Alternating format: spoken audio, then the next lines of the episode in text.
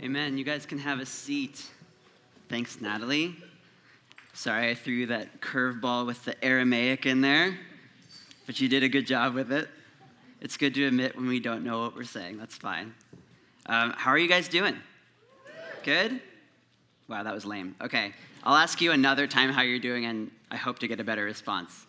Um, so, those of you who uh, are familiar with our Bible reading plan that happens on our website, we blast it out on social media, you'll notice that I threw you a little bit of a curveball. Uh, our passage this week was Psalm 22, and uh, Natalie read from Matthew chapter 27. Um, and you'll see what that's about in just a minute. But um, for starters, so imagine for a second that you and I, we went out for coffee. Not like all of you, but like one on one, right? Uh, we went out for coffee, which ask me where to go for coffee, I know. Uh, I know the best places. Um, but imagine if we go out for coffee and I, as Pastor Isaac, right? I just dropped this on you. I said, honestly, I'm done. I'm, I'm feeling so far from God, and whenever I pray, I have no confidence that He's listening. I feel like giving up.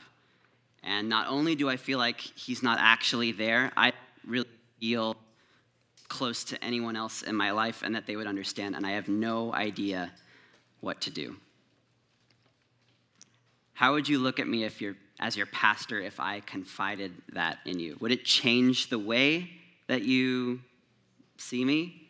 Am I allowed to even do that?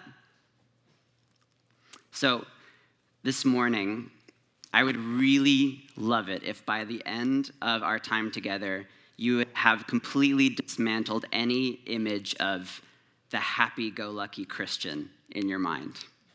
Although, if you spend a couple minutes with Pastor Lorenzo, that will happen too. Um, but uh, love that man. Um, but just honestly, this I don't want this to be another um, God is with you in the midst of suffering message. For those of you who read our Bible reading plan in Psalm 22 this week, that's really what it's all about. Uh, is the reality of suffering and the depths of our suffering and how far they can possibly go. This is not, yeah, God's with you in the midst of your suffering. This is really more about acknowledging the feeling of, yeah, but what if He isn't? What if it feels like that's not true? Um, because sometimes merely just confessing the truth that God is always with us and that He will never leave us or forsake us doesn't remedy the feeling that He actually has. And that might not be where you're at today, um, but for those who can't relate to being in intense suffering, a question for you might be Do I even have a relationship with God that is vital enough where I would notice if He was distant? Do we long to be with God in such a way where when we are not, things don't feel right? Or have we kind of just gotten to a point where we can't we can just function like fine without him. And if he shows up and does something, then that's just the icing on the cake. And what we'll see today is as we read through Psalm 22 and as was read for us, Matthew 27, there's an experience of God's absence. And that that was the last straw for King David, the author of Psalm 22, and for Jesus himself that they could endure all sorts of pain and ridicule from others, but if you remove the experience of the closeness to God, things start to unravel as they should. Because we were made for deep communion with God. That is our purpose for who we are as creation. We are meant to be in relationship with God, but we have gotten used to how things are, the status quo. And it's easier sometimes if we don't expect Him to show up or to come through for us because then we're not really disappointed. And we don't like that feeling of depending on somebody who doesn't show up, so we'd rather guard ourselves against disappointment. We do that with others, and we definitely do that with God. But what we're going to see this morning is that faith means not consigning those feelings of abandonment or loneliness or isolation to doubt or unbelief. It means not stuffing those feelings down and labeling them as weak or ungodly. Because faith means feeling those things out loud to God and never letting go of the hope of God's deliverance. As we've seen throughout this series that we're in right now called Oddity, it's very easy to miss the main point of Jesus' words and actions. That is who Jesus is. He often was odd to the people and to us today. But possibly one of the most misunderstood things that Jesus ever said was what he spoke from the cross that was read for us. What he said at the height of his agony My God, my God, why have you forsaken me? Eli, Eli, lama sabachthani. That's how it's supposed to sound. Um, Martin Luther said these might be the greatest words in all of Scripture. But some of us don't really understand why. Many throughout history have taken Jesus' cry of agony to mean that he was actually wrong the whole time. That he was just a guy who thought that he was doing what God wanted him to do, and that God was going to save him from being executed, and at the last minute, his deliverance would come. But that this outcry was him finally realizing that he had it all wrong. And Christians even often wrestle with how Jesus, who is supposed to be the Son of God, can get to this very point where he would speak something like this to God. And then the unspoken thought that follows is if Jesus can't even keep it together, if he can't keep his faith intact, what hope is there for me? But what we're going to see is that Jesus' cry, My God, my God, why have you forsaken me, is even more heartbreaking than it sounds, but it is also one of the most hopeful things that he could have said. Because the key to understanding Jesus' word lies in the remainder of the psalm in the Old Testament that he quoted from, Psalm chapter 22. And in that time, it was common practice among the rabbis to quote a single line from the Hebrew Bible, but be referring to the larger context that sits around that verse.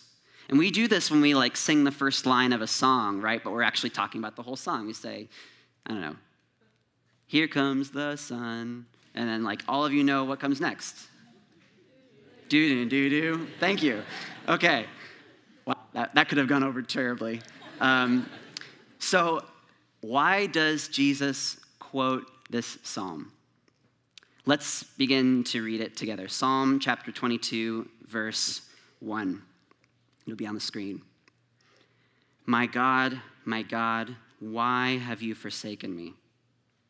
Why are you so far from saving me, from the words of my groaning? Oh my God, I cry by day, but you do not answer, and by night, but I find no rest.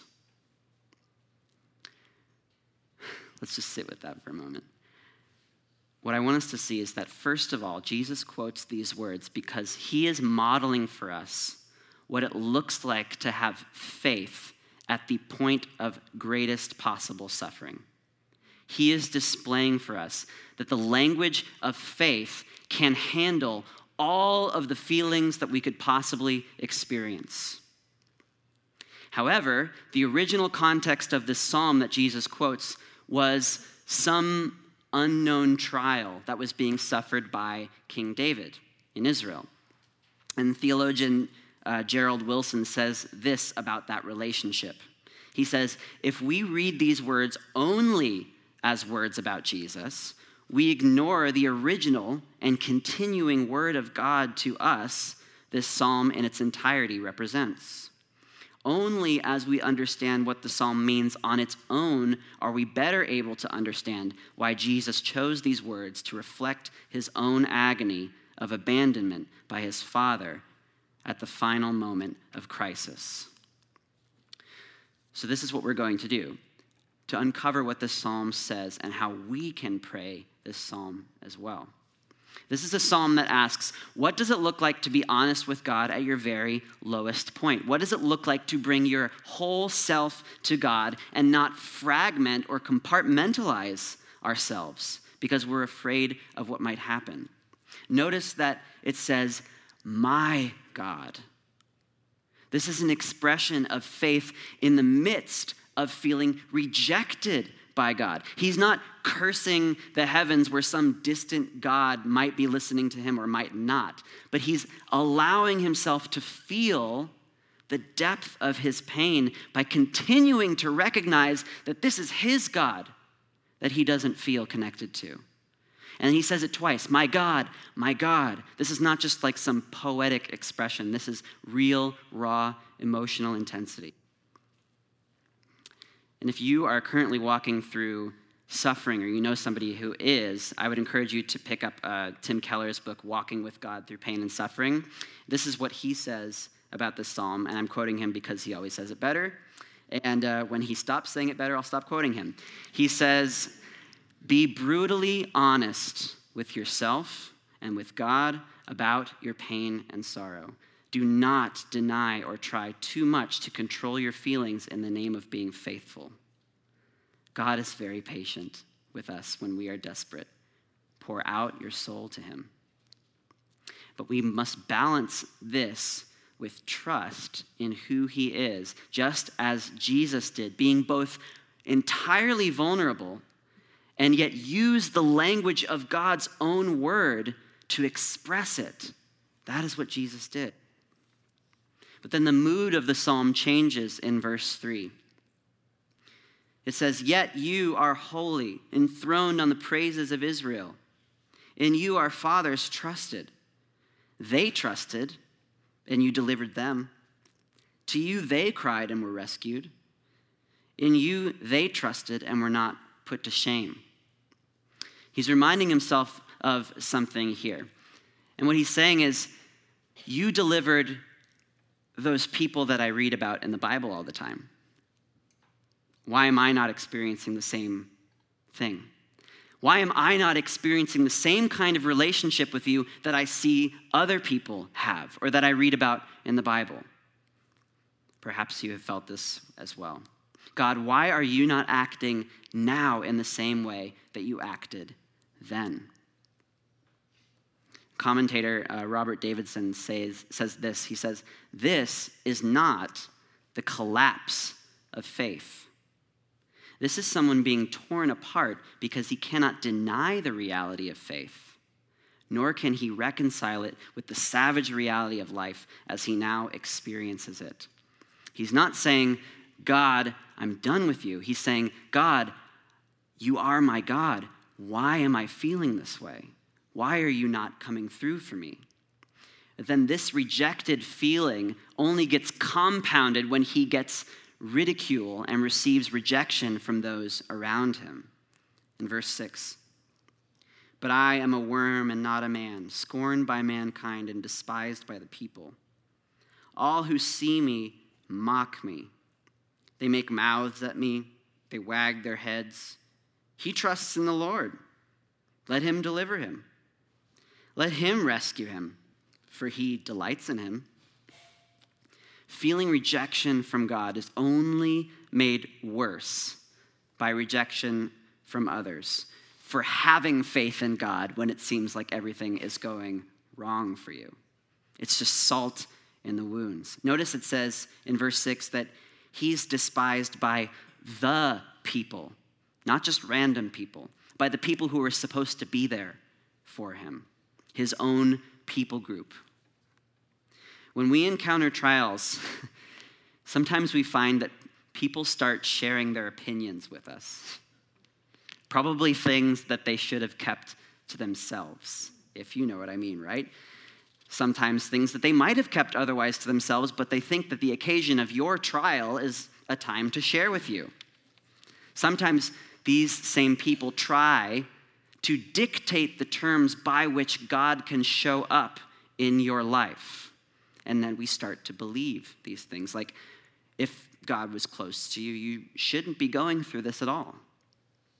Or even well meaning Christians who would say, There's a good reason why this is all happening. And you're like, Yeah, right. But there's nothing more insidious than what is happening here, than experiencing cynicism from people when you are clinging to faith in the midst of suffering, when you take an unpopular stand for your faith around people who are quietly skeptical about God, and then things start to go poorly for you, that quiet skepticism starts to turn into ridicule. Just as the psalmist says elsewhere in Psalm 42 As with a deadly wound in my bones, my adversaries taunt me while they say to me all the day long, Where is your God? These words can cut like a knife, and this is exactly the experience of Jesus on the cross. Earlier in Matthew chapter 27, before the passage that was read for us, the onlookers say the exact same words that we just read. He saved others, he cannot save himself. He's the king of Israel. Let him come down now from the cross, and we will believe in him. He trusts in God. Let God deliver him now, if he desires him. For he said, I am the Son of God. Onlookers, the people standing around, always fail to understand how God actually works and what actually happens to people who belong to him. The category they had is Messiah is supposed to win. God's people are supposed to have victory. If this guy was really sent from God, everything's supposed to be fine. The question for us today is do we also have a category for God calling us to experience hardship? Not can we go through hardship and will God still be there, but do we have a category for God actually calling us to experience hardship? And then, further, what about hardship that occurs in complete obscurity without any redemptive outcome in sight? Where others look at your life and try to make sense of it for you and try to encourage you without minimizing the discomfort instead of allowing you to lean into it because God has actually called you to it. Sometimes we tend to think that there's a payoff right around the corner where God will show us what all of the hardship that we've encountered is really about. And then other people will finally see how righteous we really are and we've been vindicated. Like, oh, that's why she, you know, decided to be honest and then got fired from her job. Or that's why she didn't lie to get a leg up on her coworkers. So my kids were uh, watching that movie Evan Almighty the other day. It's on Netflix right now. Oh, not Steve Carell's finest work, let me just say. Uh, it's, it's funny, but um, terrible rendition of the story of Noah. Just don't watch it and then like read the Genesis account of Noah right next to each other. You'll just be disappointed. But that kind of happens in the movie for the main character, right? He's like the Noah character and God tells him to build an ark, and he's a politician, and then he loses his job, and everyone's like criti- criticizing him and saying, You're an idiot, you're crazy. And then he gets on the boat, and all the animals start coming on. And then the scene, like right before something happens, is like people are standing outside the ark, and they're saying, You are an idiot. Like it's 75 degrees and sunny. Like there's no possible rain. And then the thunderstorm comes, and everyone's like, get on the ark. And like, we long for that moment, right? When all of the criticism that we experience finally gets turned and everything gets vindicated, and those people, like, oh, you're the stupid ones now, huh? Yeah. But we don't always get that moment. And Jesus on the cross does not waste his last breaths trying to argue his case as to why his suffering is meaningful and purposeful. He doesn't try to prove those people wrong by jumping off of the cross and saying, hey, even though he could have. He speaks the language of faith. The onlookers say, he saved others, he cannot save himself. but he saved others precisely because he did not save himself. He was experiencing God forsakenness for no other reason than for our salvation. What are our common responses when we perceive God's absence? Some of us go towards the pessimistic route, like, I knew it. I knew God was never really there. He let me down, just like everybody else. That's some of our response. Some of us respond through kind of like a legalistic understanding of like, there must be something I did wrong, and that's why this is happening to me. And some of us just have kind of like a more naive optimism, like, everything's going to get better, it'll be just fine. But what is David's response in the psalm? Verse 9. It says, Yet you are he who took me from the womb. You made me trust you at my mother's breasts.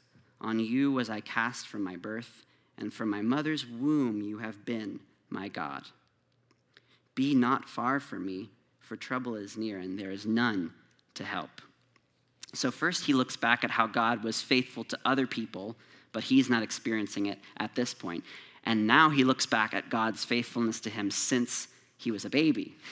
Because his reflex is to trust God in the midst of his trials, but he still doesn't feel close to God. But the muscle of faith in him has been trained for situations like this. Faith in small matters has produced a genuine trust in God beyond logic when things get seriously hard. And yet, the closeness that he describes here in trusting God like a baby trusts his mother makes this feeling of abandonment even more severe. In other words, he's saying, I've never known a time when you're not with me. This can't really be what's happening. So, what else is going on? And that is what we can ask of Jesus' words as well. What else was going on other than just his feeling forsaken? The second reason that Jesus uttered those words of abandonment on the cross was to call our attention to the fulfillment that was going on, the fulfillment of the Messiah's story, the final puzzle piece and the climax of history itself was all happening at that moment on the cross. In this psalm, we have a vivid depiction of the scene of the crucifixion a thousand years before the time of Jesus. Read with me in verse 12. Many bulls encompass me, strong bulls of Bashan surround me. They open wide their mouths at me like a ravening and roaring lion. I am poured out like water, and all my bones are out of joint. My heart is like wax, it is melted within my breast. My strength is dried up like a potsherd, and my tongue sticks to my jaws. You lay me in the dust of death. For dogs encompass me, a company of evildoers encircles me. They have pierced my hands and feet. I can count all my bones. They stare and gloat over me. They divide my garments among them, and for my clothing they cast lots. This vivid description gives us a scene of exactly what was happening to Jesus a thousand years before it would actually happen. And in Matthew, the Gospel of Matthew's account of the crucifixion, he had been leading up to this moment for the entire chapter. Before what was read for us by Natalie, it says in chapter 27, verse 35 When they had crucified him, they divided his garments among them by casting lots. Verse 39, those who passed by derided him, wagging their heads. Verse 43, he trusts in God. Let God deliver him now if he desires him, for he said, I am the Son of God. And finally, the ninth hour, Jesus cried out with a loud voice, saying, Eli, Eli, lama sabachthani. My God, my God, why have you forsaken me? Jesus was not just saying these words to represent his actual feelings, although it was true. He's calling us to recognize that this was the moment that all of history had been leading up to, and it was happening right then. not just in the direct quotations from Psalm 22, but also in these vivid descriptions of the suffering that the psalmist is going to, all pointing towards the cross. It's incredible to read this description of a crucifixion written before crucifixion was even a thing. That was not even a form of punishment back when this psalm was written. But the scripture says that Jesus came in the fullness of time, which is when the Roman Empire that was occupying Israel at that time was employing crucifixion as a means of capital punishment, so that Jesus could fulfill these words that we read today. And the author Charles Briggs says, These sufferings transcend those of any historical sufferer, with the single exception of Jesus Christ. They find their exact counterpart in the sufferings on the cross. They are more vivid in their realization of that dreadful scene than the story of the Gospels. But yet, Jesus died in complete misunderstanding and obscurity. At the end of his time on the cross, it says, that the onlookers were still saying, let's, gonna, let's see if Elijah's going to show up to save him. And then he dies.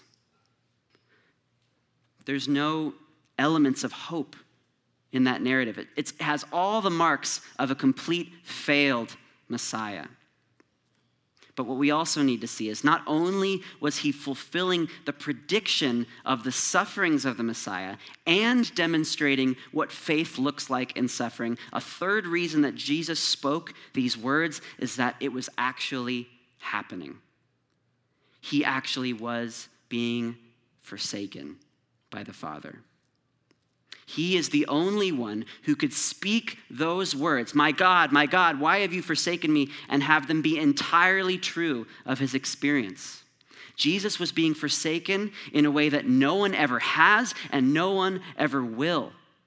He bore the full weight of our sin and God's wrath against sin on the cross, and for the first time ever was separated from his heavenly Father just as the hymn says, How great the pain of searing loss! The Father turns his face away as wounds which mar the chosen one bring many sons to glory. But Jesus knew that this had to happen. So why did he ask the question, Why have you forsaken me? Was that rhetorical or was it real? Because we don't always get to know the answer to the question why in the moment of suffering, but Jesus did. And God always knows the redemptive purpose behind the suffering that his people go through, while we don't often get to see it. And the famous preacher Charles Spurgeon says of this moment Hell has for its fiercest flame the separation of the soul from God. Jesus is forsaken because our sins had separated us and our God. So, what is the answer to Jesus' question? Why have you forsaken me? The answer for those who will place our faith in him is for me. He was forsaken so that you and I never will be. And this points us towards the last movement that happens in the psalm, which shows us that all of the suffering that this person experienced was not in vain, but was actually accomplishing something. Verse 22 I will tell of your name to my brothers. In the midst of the congregation, I will praise you. You who fear the Lord, praise him. All you offspring of Jacob, glorify him and stand in awe of him, all you offspring of Israel. For he has not despised or abhorred the affliction of the afflicted, and he has not hidden his face from him, but he has heard when he cried to him. What happened in this change of attitude that is so abrupt and dramatic in the psalm from everything's terrible and God has forsaken me to I will tell of your name to my brothers. It doesn't describe what happened in this person's life that caused this change. When all of the evidence pointed to complete abandonment by God and destruction and hopelessness, it changes on a dime. So, how can he go from the depth of despair to telling others what God has done for him in an instant? The answer is in the story of Jesus' resurrection. Jesus didn't trick himself into thinking better about his situation while he was on the cross, just so that he could maintain faith. He didn't think happy thoughts. He didn't meditate until he transcended his circumstances. God did something. In the narrative of Jesus, this has to speak of the resurrection. Jesus experienced vindication, but not until after he gave up his life. And then from there, we see the effects that his suffering had. Not only did he suffer and experience vindication, but God actually used his suffering to do something far beyond the imagination of anybody that was looking. Psalm 22, verse 25. From you comes my praise in the great congregation. My vows I will perform before those who fear him. The afflicted shall eat and be satisfied. Those who seek him shall praise the Lord. May your hearts live forever. All the ends of the earth shall remember and turn to the Lord. All the families of the nations shall worship before you. For kingship belongs to the Lord, and he rules over the nations. All the prosperous of the earth eat and worship before him shall bow down all who go down to the dust, even the one who could not keep himself alive.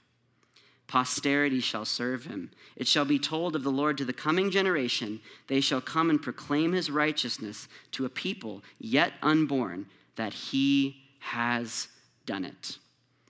Or as the Greek translation said, it is finished, which were Jesus' last words on the cross the darkness and the confusion and the abandonment by God breaks into the light of rescue for the entire world. His suffering accomplished the gift of salvation to be offered for all people. Friends, if this is the result of the suffering of God's Son, which on the surface looked like just another disappointment, we can also have confidence that our suffering is far from pointless, even if we can't see what the outcome is going to be. More than this, it gives us hope that there is always more going on than what we can see in the fog of our own trials. Imagine if we never allowed our circumstances to frame how we view God. Imagine if we never interpreted our circumstances in such a way that it affected how God views us. I get really good at interpreting things that happen to me as signs from God. Maybe you can relate. Parking ticket, God hates me. Amazon package goes missing, God's trying to tell me something. What is it? Right? Of course, God allows the, the consequences of stupid things that we do to play out so that we learn from them, like a good parent does. But the reasons he allows real suffering often remain hidden. But what we see here is that if the death of the Messiah could accomplish the most incredible rescue in human history, can't we believe that God can weave the storylines of our own trials into his plan for us? In the death of Jesus, we witness the death of death. A good friend of mine, um, I remember having lunch with him back in college, and his dad had been suffering from ALS since uh, he was a kid. And his dad was raised in a strong, you know, Christian family. They went to church every Sunday, uh, and his dad was an incredible man of faith. Um, and never gave up on God, even in the midst of his suffering when his faculties totally deteriorated and he couldn't even speak anymore. But his, his son, my friend, he could never bring himself to the point where he cried out and asked God why it was happening. because he thought that wasn't supposed to happen. He, wasn't supposed to do that. You know, he was just supposed to like believe that God had his best intentions and just keep walking, just keep going. But I remember having lunch with him one time, and he he always had a solid faith, but he looked different that day. And I asked him, like, what had happened? And he said, I finally told God how mad I was about what was going on. I finally just, I cried out to him and asked him why it was happening, and I didn't get an answer. I didn't get an answer. But I know that he's there. And his dad passed away just a couple years later.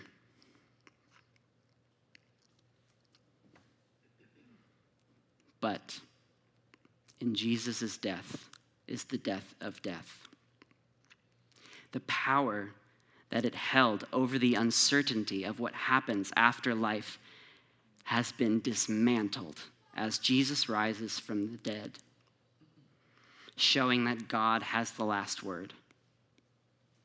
Not our pain, not our tears, not the ridicule of other people, and not even death. Jesus was forsaken so that you and I could be brought near and that nothing can ever separate us from his love. As the Apostle Paul says, He who did not spare his own son, but gave him up for us all, how will he not also with him graciously give us all things? For I am sure that neither death nor life, nor angels, nor rulers, nor things present, nor things to come, nor powers, nor height, nor depth, nor anything else in all creation will ever be able to separate us from the love of God in Christ Jesus our Lord. Amen. Please pray with me.